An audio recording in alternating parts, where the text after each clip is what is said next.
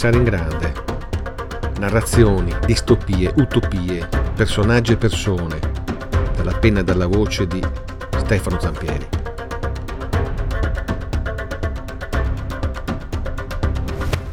Benvenuti al nostro quarto appuntamento con le voci di Mistrana. Questa volta è il turno della voce di un ingegnere che si innamora. Eh, il titolo potrebbe essere anche più e meno finalmente un racconto d'amore, dirà qualcuno. E forse lo faccio per accontentare il pubblico che chiede svago e buoni sentimenti. Purtroppo non so raccontare storie semplici, ma ho sempre bisogno di vedere i lati oscuri, i lati nascosti, i lati torbidi delle eh, vicende umane. E qui è come l'amore possa nascere da un più e da un meno, cioè nella distanza, la distanza che mm, costituisce la nostra forma principale di comunicazione ormai, ma allo stesso tempo la distanza che cancella i corpi, laddove le persone immaginano di incontrarsi, forse si incontrano e forse no.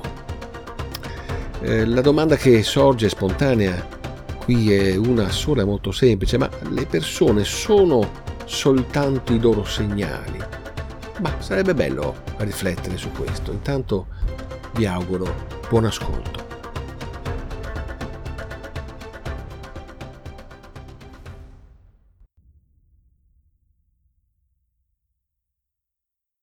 Immaginiamo una particella piccolissima, di una piccolezza di fronte alla quale non c'è paragone possibile, più di una punta di spillo, infinitamente di più, più ancora di quanto veramente si possa immaginare.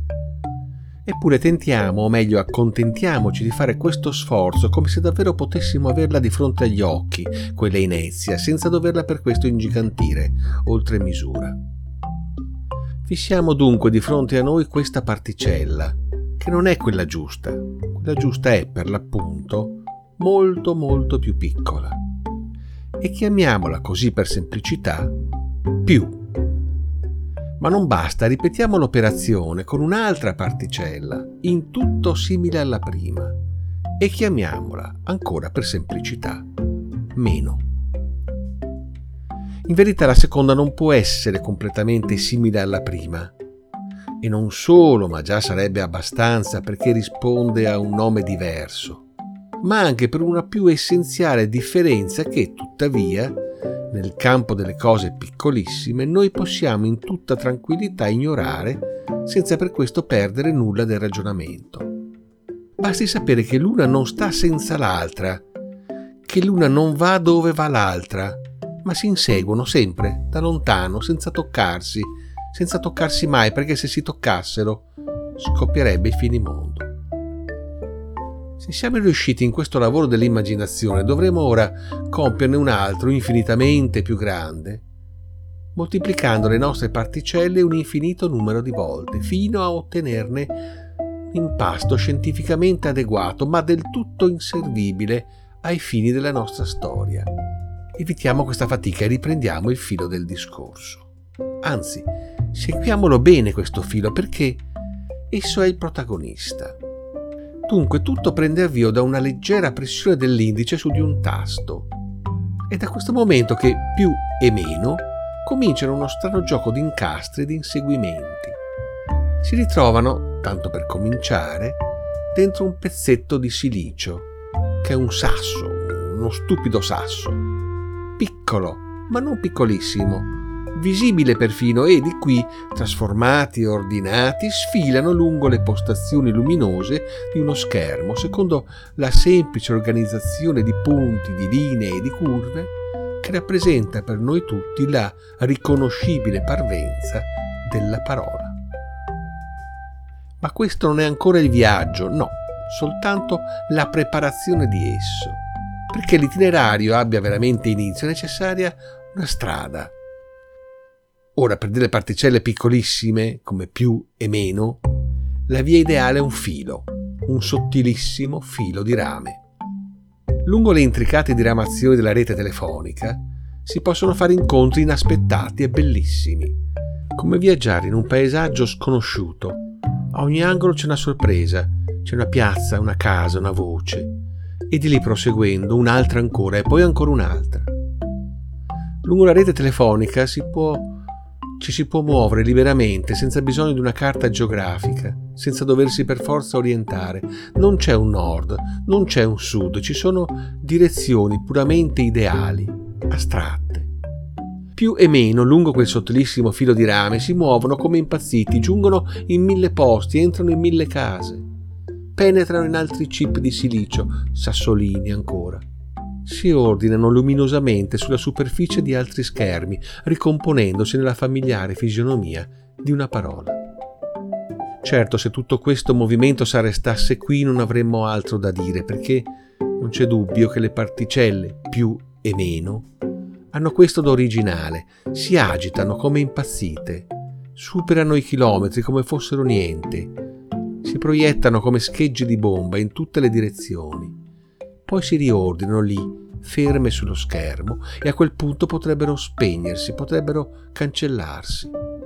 La semplice pressione di un dito è capace di annullarle così definitivamente da non farne restare nulla. Un nulla assoluto, una morte totale, senza possibilità di ripensamento, senza sopravvivenza. Nella maggior parte dei casi è proprio quel che succede, un gran movimento nel mondo per poi spegnersi in un niente, tanto rumore per nulla. Ma non è sempre così. Accade talvolta che tra le infinite possibili destinazioni ve ne sia una che non si spegne, che non cancella, che non annienta il segnale.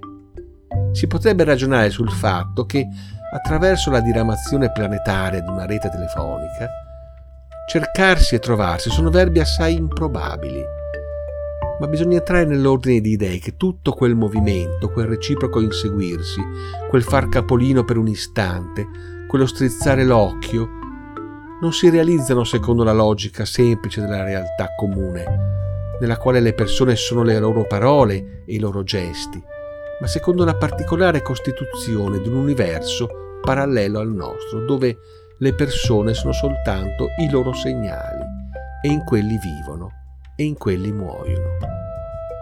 Così, in un universo che non è quello vero, ma semplicemente gli somiglia, in un tempo che non è mai né presente né passato, perché manca di qualsiasi respiro, manca paradossalmente di ricordo alcuno che non sia forse la pressione dell'indice su di un interruttore che spegne e cancella ogni cosa, in uno spazio che è planetario insieme infinitesimo quanto l'irrappresentabile grandezza di due particelle.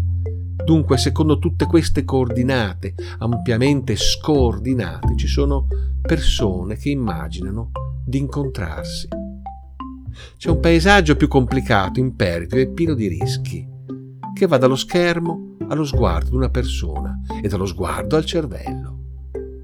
Quel che avviene là dentro non lo sa nessuno. È certo però che le forme note di quel segnale mettono in agitazione altre particelle, non più grandi del più e del meno. E quell'agitazione crea bufere imprevedibili, talvolta disastrose. Quel che si mette in movimento è un sacco d'ossa e di carne di nervi. Quel che fa dipende da una combinazione fra le infinite possibili di tutta quella materia leggera e pesante, una combinazione di cui ancora non si possiede la formula. È uno strano modo di parlare quello che avviene lungo un sottilissimo cavo di rame, attraverso le miscele un po' oscure di un più e di un meno, dentro il sasso di un chip sulla superficie luminosa di uno schermo. Strano perché le persone non ci sono.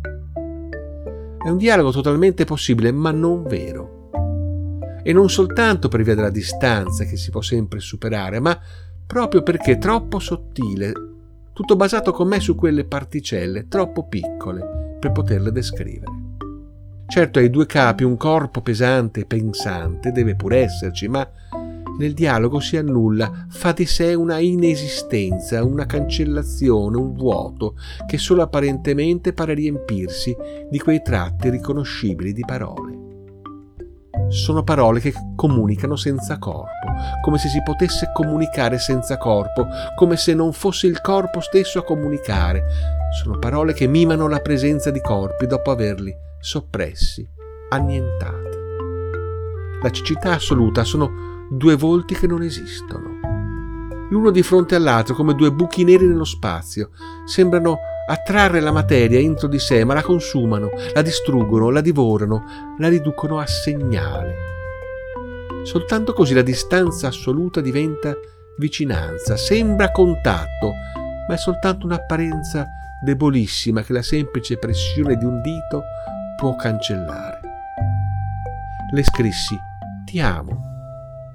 Lei rispose Anch'io. Il resto accadde altrove. È il destino del più e del meno, esserci e poi scomparire, in una scossa che non lascia traccia.